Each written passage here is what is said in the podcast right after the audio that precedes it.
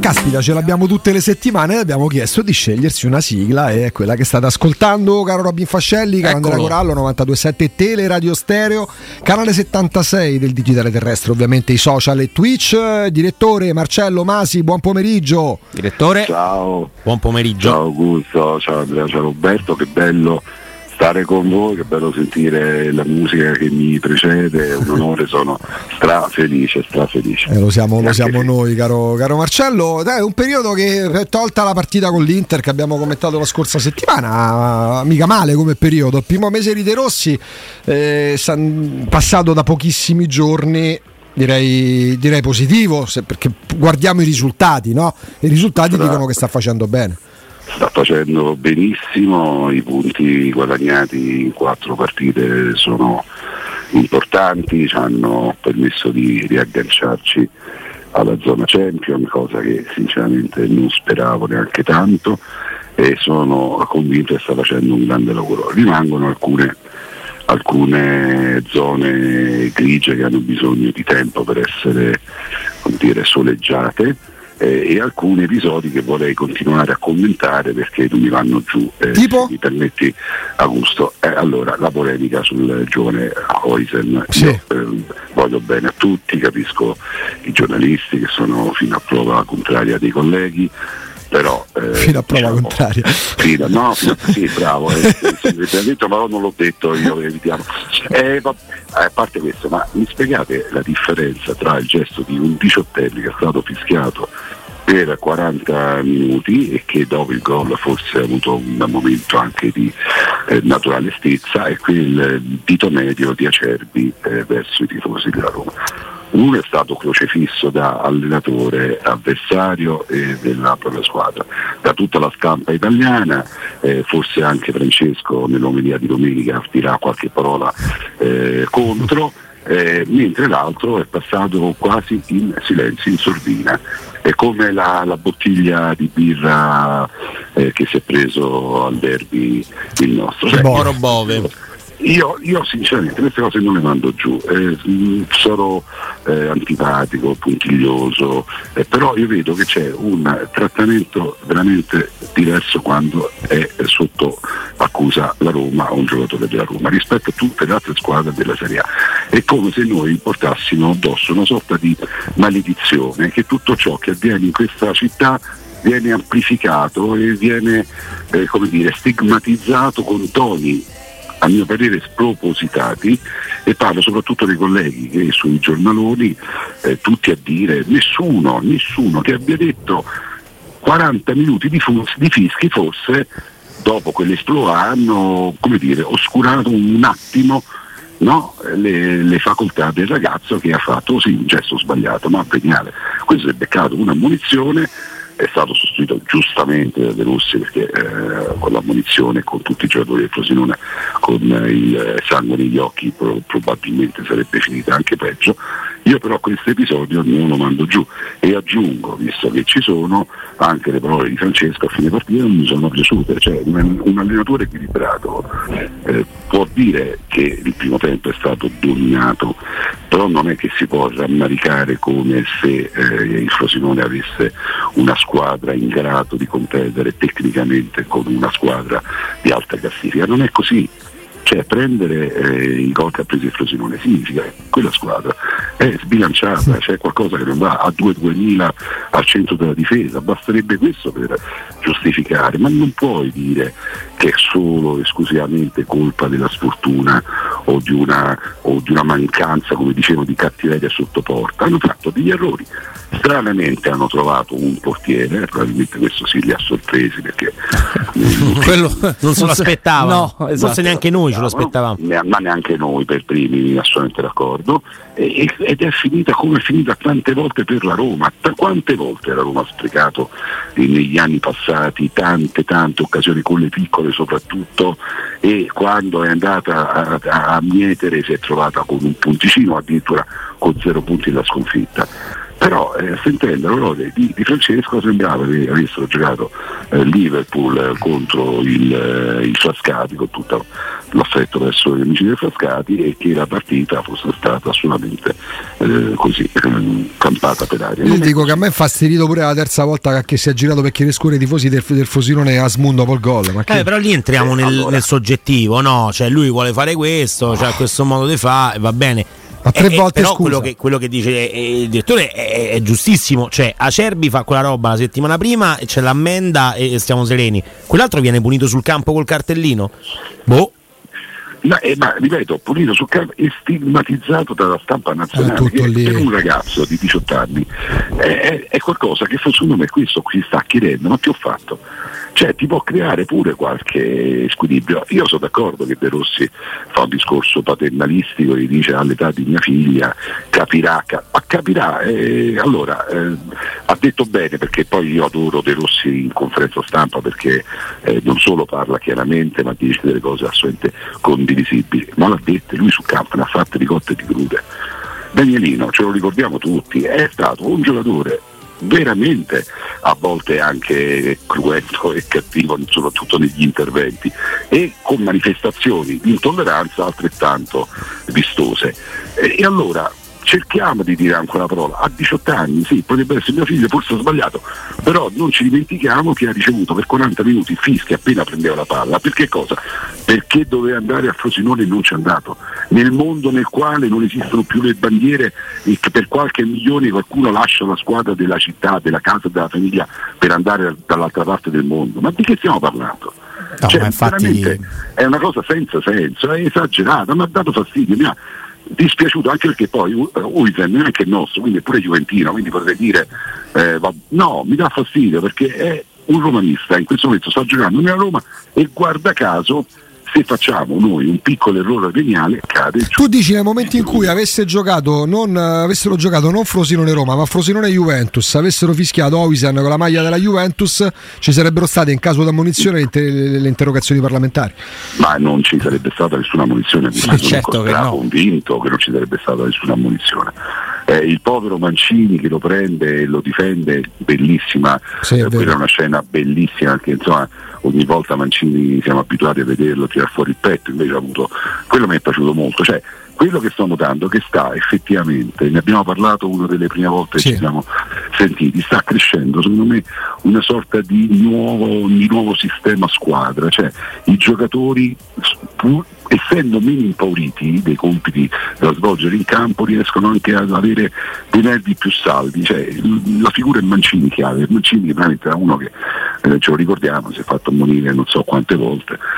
Invece adesso vedo che è uno che difende i nervi, che quando si mette a parlare con l'arbitro mette le mani dietro e sta a debita distanza, sta avendo un atteggiamento da capitano e questo fa onore anche a De Rossi, che evidentemente sta inculcando sani principi a tutti quanti. Però ecco, io rimango dell'idea che noi facciamo un campionato ogni volta con degli ostacoli che altri non hanno. Io lo chiedo siccome tantissimi ascoltatori, te lo dico, ti vogliono far assumere una responsabilità perché ti vorrebbero nella dirigenza della Roma o comunque a capo della comunicazione della Roma, tanto ormai la Roma nell'organigramma è piena di buchi. Napoleonato non ha cacciato, no? Il capo della comunicazione. Sì, esattamente. Lo chiediamo all'uomo l'uomo di comunicazione, insomma Marcello Masi, già direttore del TG2, insomma c'è bisogno di raccontare quello che sei, altrimenti sforeremmo, andremo fino alle 6 di pomeriggio. Ma è la verità, è una costellazione dei fatti, faccio il CID. Prima Mourinho, oggi De Rossi. In certi casi, io ricordo altre società, ma anche altre Roma, mandare in campo proprio quasi a occupare militarmente gli studi televisivi. Una cosa del genere fosse capitata, che ne so, al Milan in cui l'amministratore delegato era Galliani, alla Roma quando c'era lei fu Franco Baldini, il primo Baldini, non l'ultimo, quello che è tornato 10 anni fa, senza per quale motivo. Sì.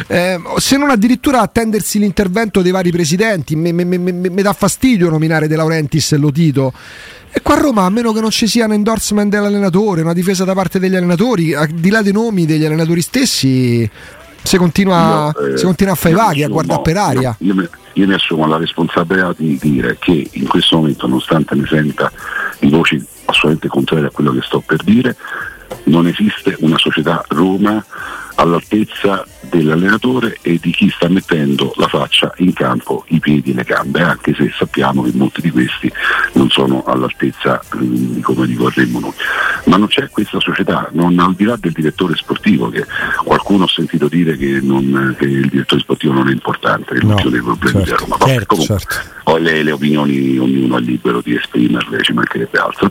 Io credo che a questa società manchi non solo una comunicazione, ma manchi proprio la faccia di qualcuno che dica: signori, va bene tutto, ma questa non la facciamo passare, quantomeno noi protestiamo. Il discorso, per parlare di Sarri, che si lamenta in maniera assolutamente senza senso del calendario, visto che il Bologna ha giocato dopo la Lazio e è andata come è andata, però lì hanno fatto silenzio stampa, ragazzi. Lo decide la società, non lo decide Sarri, lo decide la società. C'è una reazione che viene studiata a tavolino, o quantomeno viene studiata subito dopo quello che accade, che dà l'idea di una strategia, di un progetto, di un'idea. Nella Roma no, l'allenatore della Roma è costretto in questo momento, e qui De Rossi va tutto il nostro applauso, affetto e sostegno, a sopperire a tutte le altre figure che in questo momento non ci sono. La signora, non mi ricordo il nome, sono sempre sbagliato, bravo, l'altro giorno sentivo una diatriba sulla pronuncia Occola, o comunque ha detto del correttamente, quindi ci fidiamo. È una signora greca che si occupa di finanza, tutto il potere a lei, e viene salutato questo con grande, perché fa pulizia.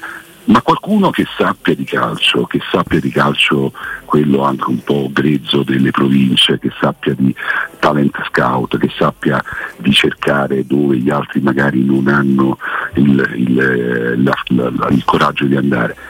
Quando arriverà, quando ci sarà qualcuno che con tutti i limiti, lacciuoli, qui sempre mia moglie mi continua a dire: guarda che lì la Roma più di tanto non può fare, e lei ha ragione forse, quando ci sarà qualcuno che rimetterà nelle caselle giuste le persone che devono lavorare per questa squadra, non che devono parlare di chissà che, no, che devono trovare i calciatori, che devono cercare di fare plusvalenza, che devono cercare di evitare di vendere ogni volta il gioiellino di famiglia. Adesso già sentivo, forse Mancini va nel mercato perché ma stiamo scherzando, basta. No, ma... Io non ne posso più di sentire queste voci, perché poi si avverano, il dramma è che si avverano, e questo è il problema, che non sono voci messe solamente per destabilizzare. E a Roma, ragazzi, voi lo sapete meglio di me, ci sono professionisti inadiabili in questo, ma si avverano. E allora non va bene, la società deve avere un volto, deve avere una faccia, parlarsi inglese, parlarsi in ostrogoto, in coreano, con i sottotitoli, come gli pare, siamo in grado di tradurre, ci mettiamo un po' di tempo, ma tradurremo.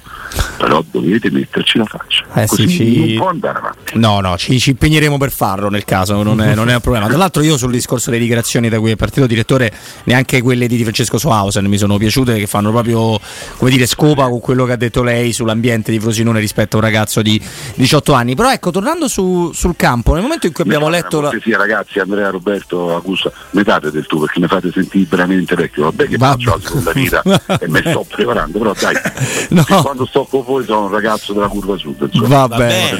Così. Faremo, lo faccio da adesso. E quando hai visto quindi la formazione della Roma, così come tutti quanti noi, hai pensato: cavolo, questo è un bell'azzardo, chissà come si sistema, e il primo tempo è andato francamente male. Ad oggi, visto che la speranza è che ne debba mettere su tantissime di formazioni, sei più preoccupato per aver, non so che tipo di pensiero elaborato Daniele De Rossi, e comunque sta imparando anche lui, lo dice spesso, a essere l'allenatore della Roma, oppure l'hai ritenuto quasi un tentativo, come possiamo dire, quasi bucoschiano, quasi fantasioso, qua se il pallone lo teniamo soltanto noi finisce tanto a poco per la Roma, poi ovviamente non è successo, perché a me la formazione di partenza non ho capito quale ragionamento ci fosse dietro. Guarda, naturalmente, come tutti i tifosi da Roma, che siamo abituati a essere anche allenatori oltre che presidente, giustamente il presidente non c'è, quindi lo facciamo tutti noi, mi è balzato subito agli occhi, ne ho parlato subito con Frati, guarda questa formazione è troppo sbilanciata, ma chi corre? Poi ho riflettuto, Bove probabilmente non l'ha fatto giocare perché è squalificato col Feyenoord, e quindi probabilmente voleva provare degli schemi a centrocampo che poi potesse riprodurre giovedì col Feyenoord, e quindi posso capire il Ferriccio. Il doppio attaccante è una via di mezzo tra le due cose che hai detto te, secondo me. Da una parte voleva sorprendere e dare non per scontato la formazione che tutti si aspettavano, e dall'altra forse voleva pure fare un po' di rotazione, far riposare Pellegrini e quant'altro. È chiaro che un allenatore di Serie A, e l'ha messo anche De Rossi, un azzardo del genere non te lo puoi permettere, soprattutto una squadra come il Frosinone, che al di là della classifica, al di là che l'abbiamo strabattuta, è una squadra che effettivamente corre, almeno nel primo tempo, il doppio di noi. È stato effettivamente un azzardo. A me la cosa che secondo me è più importante è che poi lui ha rimediato senza vergogna e senza nessun indugio nel secondo tempo, riequilibrando la squadra. È una squadra, ripeto, squilibrata, al di là delle carenze tecniche che abbiamo notato anche purtroppo con Vestro Simone, perché nessuno me toglie dalla testa, Cristian Sepolino può essere forse un buon giocatore, una buona riserva, ma non è in grado di fare il titolare, soprattutto in difesa. Giorginio mi sembra un oggetto ancora misterioso, e quindi non riesco a dare neanche un giudizio. Però evidentemente lui ha capito che quella fantasia, come dici te, e quell'azzardo erano assolutamente da correggere, perché sennò sarebbe finita male. La rabbia di De Rossi, le due boccette d'acqua lanciate verso la panchina, l'incazzatura dopo il gol dimostrano che non solo è un sostenitore sfegatato della sua squadra, ma lui capiva che c'era qualcosa di sbagliato. Secondo me l'avrebbe fatto anche prima, ma non poteva farlo per ovvi motivi, anche di evitare di... Sì, secondo me però pensava pure che potessero fare meglio di così, sì, anche con quell'assetto lì. La fantasia, quello che dici te, era un azzardo dettato dal fatto che forse se teniamo la palla come sappiamo tenere, e oggettivamente la tecnica della Roma è superiore, le cose sarebbero andate. Lì c'è un problema di fondo, secondo me, questo capitava anche con i precedenti allenatori, ma parto da Fonseca per nominare il blocco del nucleo storico. I calciatori della Roma vanno telecomandati, sì, perché esatto, l'allenatore può anche sballarla la formazione più che sbagliarla, sì, in campo. Se li metti in campo male e li scegli male, loro fanno il compitino che gli indica l'allenatore della panchina, non riescono a cambiare, che non significa ammutinarsi, ma significa avere la percezione che in campo non si può tradurre quello che tu hai studiato, la didattica della settimana, perché c'è un avversario particolarmente in forma, perché piove, il terreno è scivoloso. Loro continuano a fare quello che tu gli indichi, questo, e che gli hai indicato. Non sanno, tra virgolette, autogestirsi, e lo sport è di squadra. Se magari l'allenatore quel giorno era ubriaco, non ci ha capito niente, prevede anche che i calciatori in campo abbiano la percezione di quello che stanno vivendo. I giocatori della Roma da anni fanno sempre e soltanto quello che gli chiede l'allenatore. È come se risposti 2 metri indietro, 3 metri avanti, sì, cioè come se si è detto cambia mestiere. Li devi telecomandare. Allora, e per rafforzare queste tesi, io sono convinto che 3 anni con Mourinho, al di là che io continuo a rimpiangerlo per tanti e tanti motivi, abbiano aggravato questo tipo di incapacità di autoregolarsi in campo, perché Mourinho era uno che poi te prendeva e te rovesciava davanti ai microfoni di tutta Italia, insomma non era uno che te le mandava a dire, ti metteva fuori squadra, ti puniva a livello mediatico. E quindi quello che che sostengo, e non so se ho ragione, è che il periodo mourinhiano da questo punto di vista non abbia fatto bene alla libertà mentale di molti. Ragazzi, Paredes, io lo dico onestamente, ero proprio un detrattore di Paredes, proprio non mi piaceva, ogni volta che prendeva la palla sbuffavo e mi rigiravo dall'altra parte, questo non è capace, fa sulle passate. Ragazzi, sembra un altro giocatore, mo è che nel giro di 3 settimane questo abbia imparato a saltare l'uomo, a verticalizzare, a smarcare l'uomo libero con un lancio. Non è possibile che ha imparato in queste 3 settimane, quindi probabilmente lui aveva dei compiti, come Pellegrini, che erano compiti molto molto molto circoscritti, e usciti fuori dalla loro comfort zone, la seconda volta lo pronuncio in trasmissione, mi preoccupo, credo che temessero di sbagliare, che fossero ripresi, che mandassero in confusione i compagni. Da questo punto di vista, soprattutto nel secondo tempo, ho visto molta più libertà, e quindi anche una certa leggerezza nel giocare, perché le giocate poi, a cominciare da quella straordinaria del Huijsen, sono giocate che fai se hai la mente libera, se hai la mente piena di schemi e di compiti da osservare attentamente, non le fai quelle giocate. Baldanzi, che a molti non è piaciuto, a me Baldanzi non è dispiaciuto, perché ho visto un giocatore che sta innanzitutto prendendo confidenza con un ambiente completamente nuovo, quindi diamogli un po' di tempo ai giocatori di altre squadre, gli diamo un anno, ma Baldanzi da una settimana già qualcuno diceva questo, guarda, Baldanzi 2 o 3 movimenti da giocatore che è capace di portare avanti la palla in mezzo a 2 o 3 avversari, l'ha fatti, e bisogna avere anche sicurezza nei propri mezzi, ma la sicurezza dei propri mezzi la puoi ottenere solo se provi a fare quelle giocate, solo se provi, alla fine quando ti riescono ti danno una forza che poi li comincia a fare veramente. Anche Dybala, ragazzi, ma quante giocate sbaglia Dybala? Poi lo amiamo, lo adoriamo, è un fenomeno, magari ce ne 10, ma Dybala durante le partite ne sbaglia delle giocate, ma anche di controlli, non dico semplici, perché i passaggi in Serie A ricordiamoci che arrivano sempre a 80 km/h, non è che è come al campetto sotto casa, però li sbaglia pure lui. E allora questo vuol dire che a Baldanzi, che secondo me è un giocatore sul quale dobbiamo contare, bisogna dargli pure un po' di tempo, però De Rossi secondo me è nella strada giusta per mettere tutti nelle condizioni di giocare in maniera più tranquilla, più serena. Potrebbe essere davvero una sorta di marcia in più che possiamo innestare adesso, che serve adesso, purtroppo non possiamo aspettare altro. Invece rimane Aouar, che per me rimane un grande mistero, ma questi come fanno a dire che un giocatore tecnicamente sopraffino? Io l'ho visto spesato, perso, tocchi sbagliati facilissimo, perlomeno stato di totale confusione, non può, io non mai impazzito per lui, però non può essere neanche così brutto. Ma no, non lo è d'accordo, non è così. No, non è così. Cioè, non è Iniesta, ma non può essere questo. Però occhio, giustamente ci diamo del tu, Marcè, sì. Occhio a quello che si diceva di Paredes, nel senso che Paredes è uno che poi lo metti in campo 1, 2, 3, 4 volte di fila, gli dai fiducia, lo fai sentire più al centro del gioco e così via, e Aouar non, diciamo che ha una concorrenza differente in quel ruolo, no?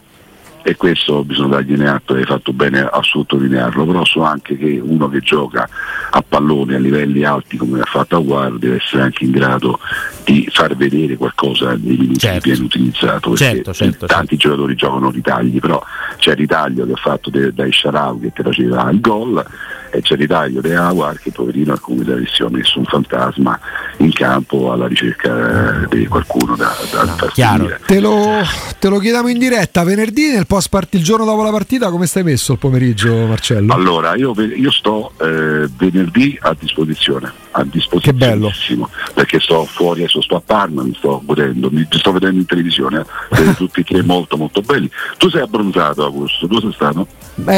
No, sarà il finestrino in queste giornate di sole di Roma, no, qua ma sai che c'è Anzio, c'è sempre il sole, quello piove mai. Dilla, tu sei stato al mare? Sul terrazzo, dove stai? Beh, basta che mi affaccio, lo vedo il mare, sai? Noi privilegiati, diciamolo, è un vantaggio, però se è molto bello, perché io sono sui tetti di Roma, guardando tetti di Parma, e di fronte a me un po' lontanuccio c'è il Duomo, devo dire che vedervi in televisione a Parma è futurioso. Ci fa piacere, ci sentiamo venerdì il giorno dopo la partita di Coppa, Marcello, grazie, bocca al lupo e grazie a voi, un abbraccio, grazie di cuore. Marcello Masi, direttore